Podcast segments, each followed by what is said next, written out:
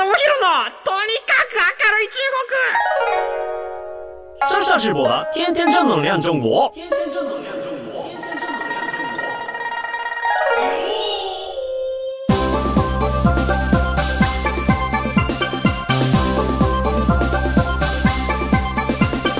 真是便利市面，大家好，我是上下直播。皆さんこんにちは。中国ビリビリナンバーワン日本人インフルエンサーコンテンツプロデューサーの山下智博です。日本放送ポッドキャストステーション。山下智博のとにかく明るい中国。この番組は中国で結構有名な私があなたの知らない中国の面白トピックやそんなにどやれない豆知識を紹介していき、日本と中国の架け橋ならぬローション的な役割を果たしていきます。はい。あのこの、ポッドキャスト、もう本当に60、これは何回目だ ?64 本目？になるんですね。いやー、最初こそね、あの始めたばっかりの時は、聞いたよ、聞いたよ、みたいな声とかもあって、で、途中からですね、まあ、あの、聞いたよみたいな声を一瞬、一時期聞かなくなって、いや、本当にこのポッドキャストを聞いてくださっている方はどんな方なんだろうと、で、メッセージも、あの、いただいてはいるんで、まあ、紹介しきれてない部分もたくさんあるんですけれども、まあ、あの、どこまで届いてるんだろうって思っていたんですけれども、いや、いやはやですね、また最近ですね、あの、ポッドキャスト聞きましたっていう連絡が相次いで、えー来ましてですね、これは嬉しいぞということで、ちょっとここであの皆さんにご報告をさせていただきたいなと思っています。あのー奈良にあります、中川正七商店さんっていう、えっ、と、もう、それはそれは素晴らしい雑貨屋さんがあるんですけれども、ちょっと皆さん、まあ、できるんだったらググってほしいんですけれども、あ、今の最近の人たちはググるんじゃなくてもインスタ行くんですか？なんかそんなのありましたよね。なんかあの、Facebook メッセンジャーは、えー年上の人たちとのこうコミュニケーションのために仕方なく入れているアプリですみたいな。うわ、全然現役で使ってる私、やばいとか思って。で、今の人たちはもう、あの、ね、インスタの DM でやり取りしますみたいな。なんかそんな時代になっているっていうような、えー、とこともあったりはするんですけれども、まあ、中国の場合はね、あの相変わらず老いも若きも WeChat、はい、でもしくはあの救急みたいなところで、その辺はなんかあんまりこう世代によってプラットフォームががっつり分かれているかっていうと、なかなかそうでもなかったりですね、あとはあれですね、あるとしても、まあ、いわゆる TikTok の DM とかなのかもしれないですけれども、いや結局一番便利なのは WeChat になるのかなっていうところで、結局まあそういうようなコミュニケーションツールが主流ではあるんですけれども、えっ、と、あれですね、中川正七商店さん、日本の工芸を元気にするっていうことで、えー全国のですね、まあ、あのいわゆる伝統工芸だったりとか、まあ、あの長く続いている工芸品をですね取り扱っていると。で取り扱うだけじゃなくて例えばコンサルに入って、まあ、今風のデザインにしたらこうなりますよこういう風にしてやりましょうっていう風な感じで一緒に商品開発したりですとかさらにはですね商品開発した後こう全国の雑貨屋さんだったりとか店舗に卸したりとかしているのでそういう意味であの東京でこの間大日本市っていう見本市があったんですよね。で、えっと実はその中川正史商店さんの皆さんがですねこのポッドキャスト聞いてくださっていまして東京で行われた関係者向けの展示会に招待していただきました。はい。あの本当に偶然と言いますか、あの、すごく皆さん僕に、あの、会いたい会いたいって言ってくれていまして、すごい熱意を感じてお会いさせていただいたんですけれども、まあ、あの、それもそのはずというか、今まであの、中川正七商店ってすごいこう、伝統のある、えーお店なんですけれども、まあ、屋号が中川さんということで、今中川さんが、えーずっともう、あの、家族で継承してらっしゃったんですけれども、今は親族外の代表を置かれてまして、今の代表はですね、戦国彩さんという方なんですけど、この方、実はですね、私の大学の先輩、大阪芸術大学の出身だ、とのことです。いや、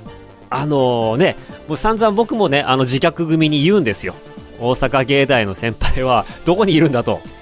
ね、あの全然話を聞かねえぞと、どこ行っても東京芸大や玉美だ、むさびだ、京都芸術だ、京都造形だっていう感じでね、言ってたんですけども、いや、こんなとこにいらっしゃったかと、ですごく嬉しくて、でしかもご両親が北海道にいらっしゃると。わこんな偶然があるのかと。でめちゃめちゃこう楽しみにしたんですけどまさかの当日、えー、と戦国さんがあの虫垂炎で会場に来ることができずに 会えずじまいで終わってしまったんですけれどもあの中国担当している方とたくさんお話しさせてもらって案内させてもらって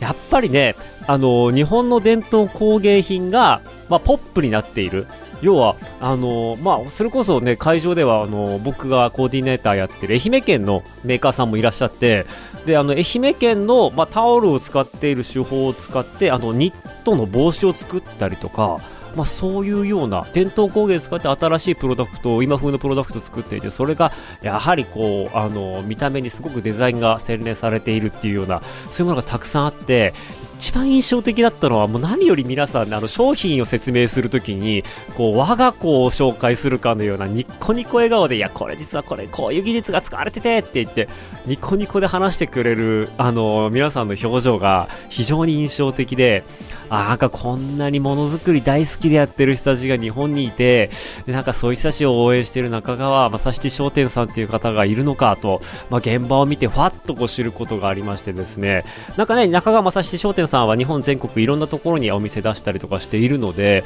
まあ、もし興味ある方いましたらですね、ぜひ行ってみてください。なんか僕もなんか改めて日本の工芸品に触れて、いや、こういうものこそね、あの、海外の方に紹介したりとか、海外の人に、まあ日本のお土産で持って帰ってもらったりとかってできればいいなっていうふうに思っていた次第です。はい。で、な、次回は、あの、ぜひ奈良に来てくださいという約束をしまして、今日程調整をしているところでございます。あの、また奈良に行ったらその話とかも、えー、させていただければなと思っています。あとね、その他にもですね、メールが1件ありまして、何があったかっていうと、あの、まあ、多分全然行ってもいいと思うんですけれども、あの、まあ、DMM っていう会社の会長の、えっ、ー、と、亀山さん？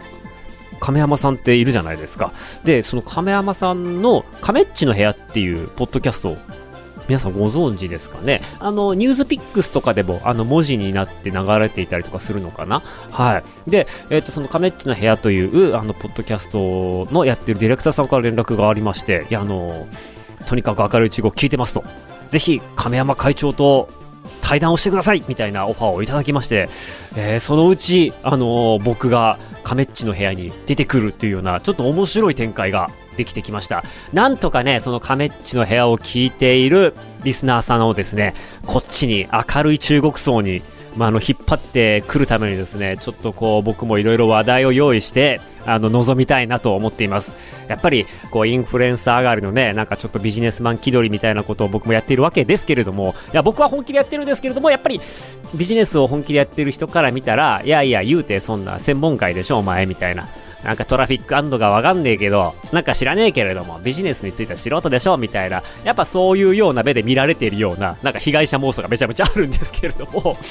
まあ、そういった方とですね、正式なコラボといいますか、お声掛けいただいてお話できる。で、それがまた外に流れていくっていうのは僕もすごく嬉しいことなんでね、あの、頑張っていきたいなと思います。まあ、あのね、ちょっとこう、どんな感じのテンションでいこうかっていうのは結構今迷ってて、いや、僕、本当に出たかったんですよ。めちゃめちゃ嬉しいですっていうような感じで、は絶対行かないとこうと思ってんですよね。なんかあの、ちょっとやっぱりこう、あの、いや、山下ですけど、普通ですけど何かみたいな。あ、こんにちは山下です。はい。あ、あ、そうなんですね、みたいな感じで、やっぱちょっと淡々と舐められちゃいけないというか、なんかそういう浮かれちゃいけないんじゃないかなという感じでいきますんで、まあ、あの、やっぱスーッとしたね、この凛とした感じで、まあ、いつものね、あの、明るい中国の時の山下みたいに、ひょうひょうとした感じでチャンネルお邪魔しようと思っていきますんで、皆さんも、あの、時が来たらぜひ、あの、聞いてください。何があっても僕は自分をぶらさないでね、あの、貫き通していこうと思いますんで、まあ、スーッとした山下をね、あの、楽しみにしててください。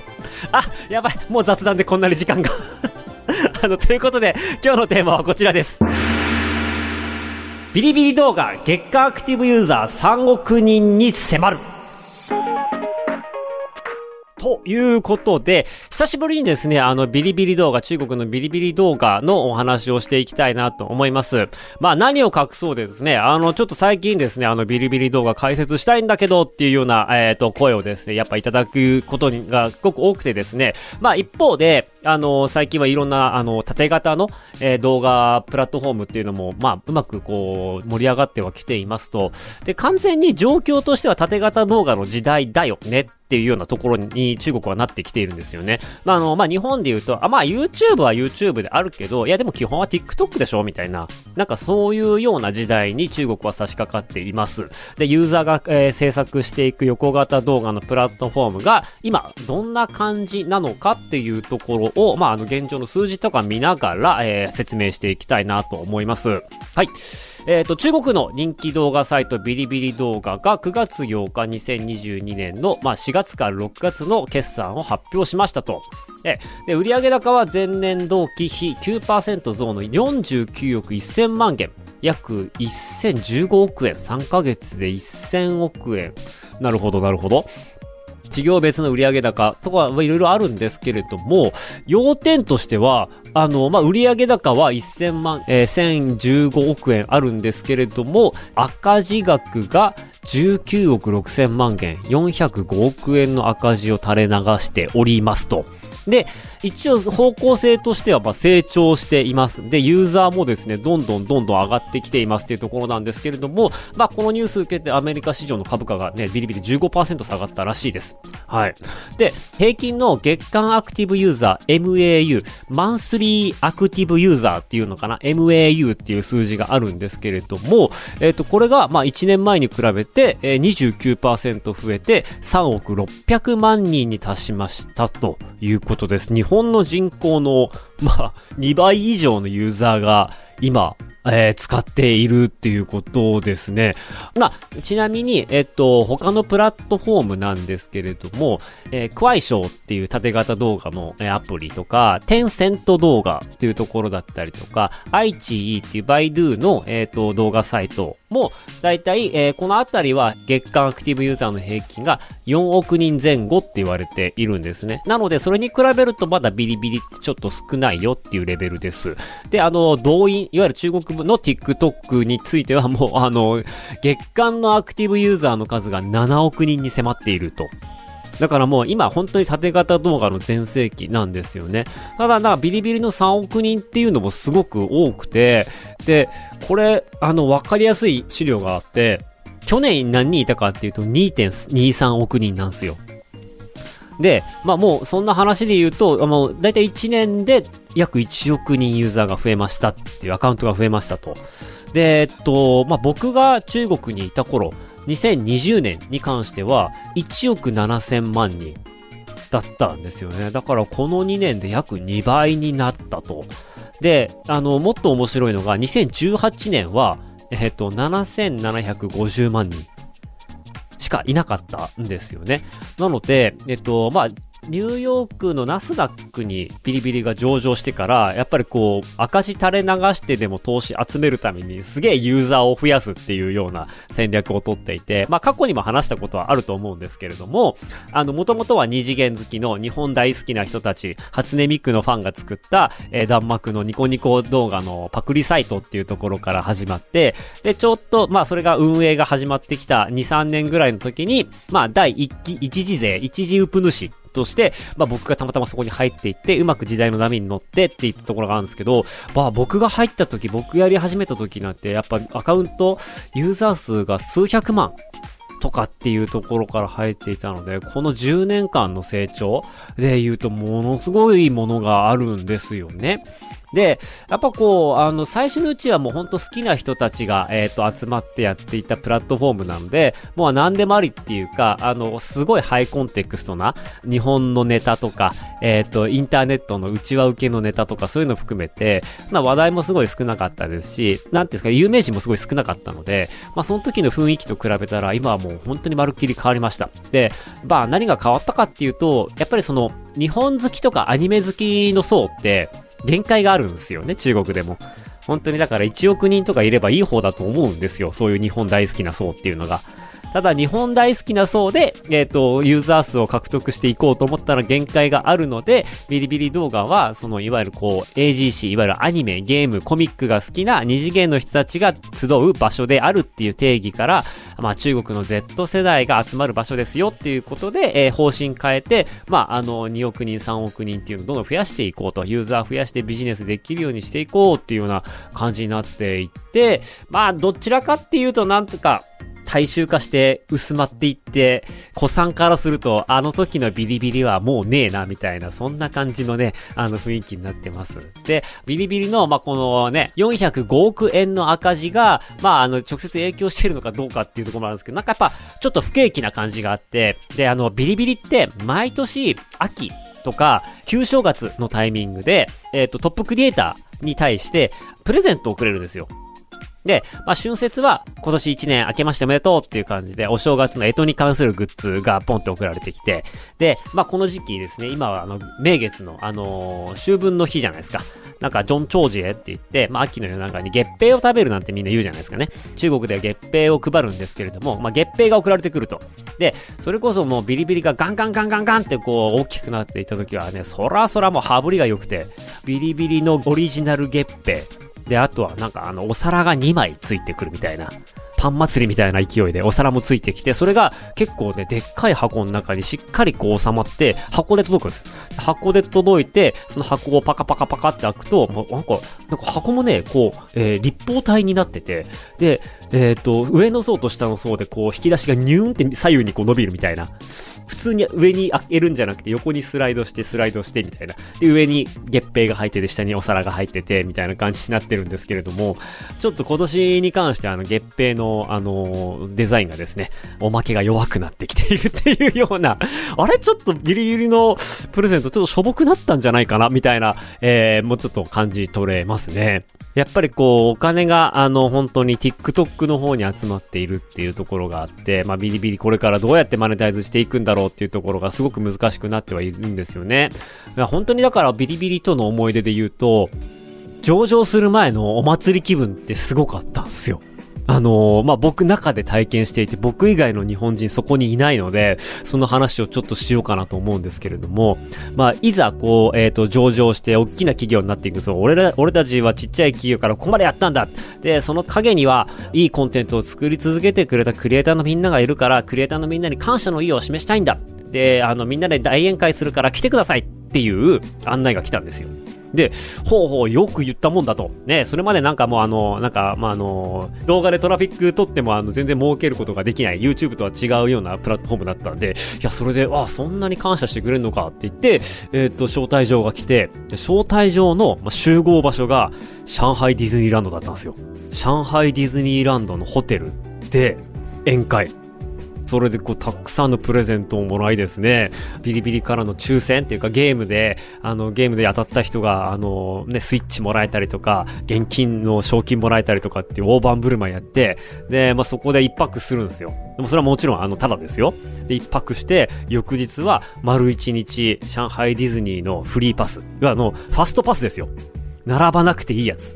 を、あの、そこにいたクリエイター全員に配って、まあ僕の場合は僕の友達、その時ちょうどたまたま僕の友達がいて3人ぐらいと一緒だったんですけれども、僕の日本人の友達3人にもファストパスを配ってくれて、4人で、まああの、もう上海ディズニーランド遊び放題みたいな。なんかそんなことをやってくれて、いやー、ビリビリいいとこだなって単純ながら思った記憶がありますが、まあそんなビリビリが最近は苦境に立たされてますよっていうところですね。まあ、ただ、やっぱりそのいろんな人から言わせると、縦型動画っていうのは、あの一瞬で心を捉える広告っていうのが今トレンドになってるんですよ。要はテレビ CM とほぼほぼ同じで、15秒でいかに買いたいって思わせるかっていうところに、最近のクリエイターはもう全力をかけているんですよ。なので、なんかその自分の作りたいものを、え、表現して発信していくプラットフォームっていうよりかは、まあもちろんそれもあるんですけれども、その手法をうまく使って、15秒で消費者をその気にさせる映像っていうのが、上手い人がどんどんどんどんその短いプラットフォームで有名になっていってるんですよね。なので、これはもしかしたら以後、今後ですね、日本の TikTok の流れの中にも出てくるかなっていうふうに僕は思っているんですよ。要はその、テレビで15秒の CM 見るんじゃなくて、TikTok で引き込まれるような15秒の CM を見て、商品が欲しくなると。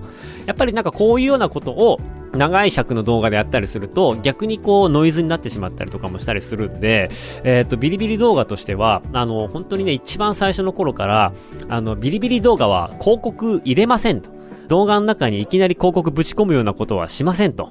で、これの背景には、あの、その当時、他の動画プラットフォームが YouTube を真似て、えっ、ー、と、まあ、動画広告を入れてたんですよ。再生すると絶対動画が始まる、あ、広告が始まるってやつを入れてたんですけれども、それに対してビリビリ動画は、いや、俺たちはそんなことはしないぞと。動画を見せて別のとこでマネタイズしていくんだ。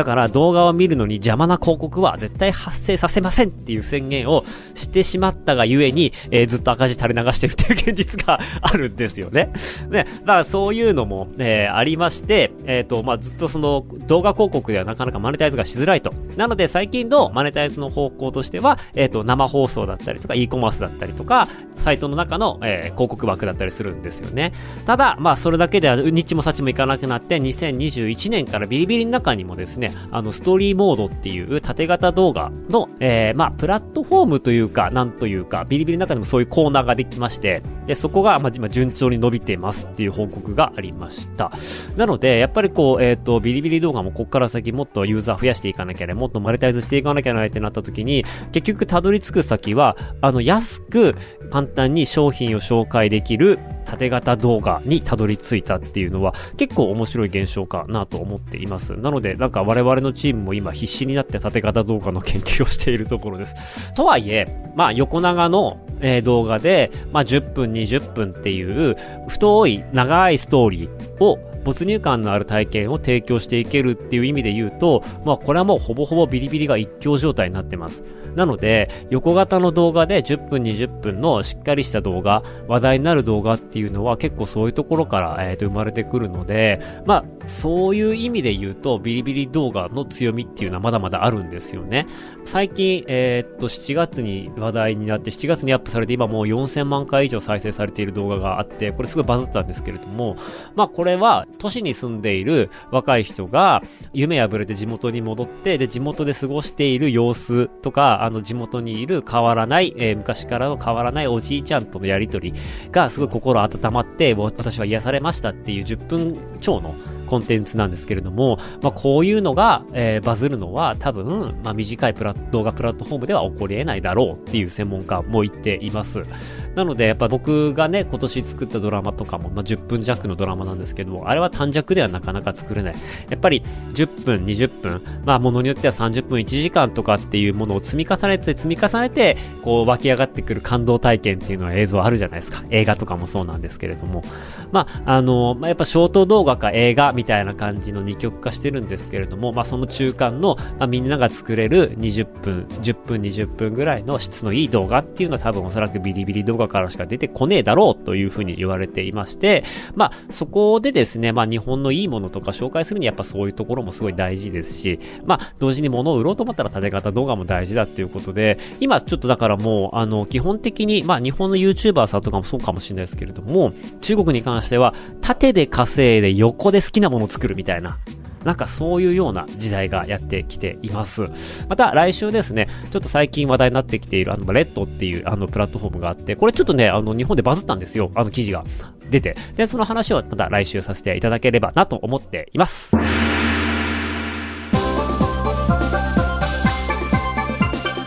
ということで、この番組ではあなたからのメッセージもお待ちしています。番組への感想、中国に関する取り上げてほしいテーマなど、メールアドレスは、明るい at allnightnippon.com、akarui at allnightnippon.com までお願いします。ここまでのお相手は山下智博でした。那么大家、下次再见。バイバイ。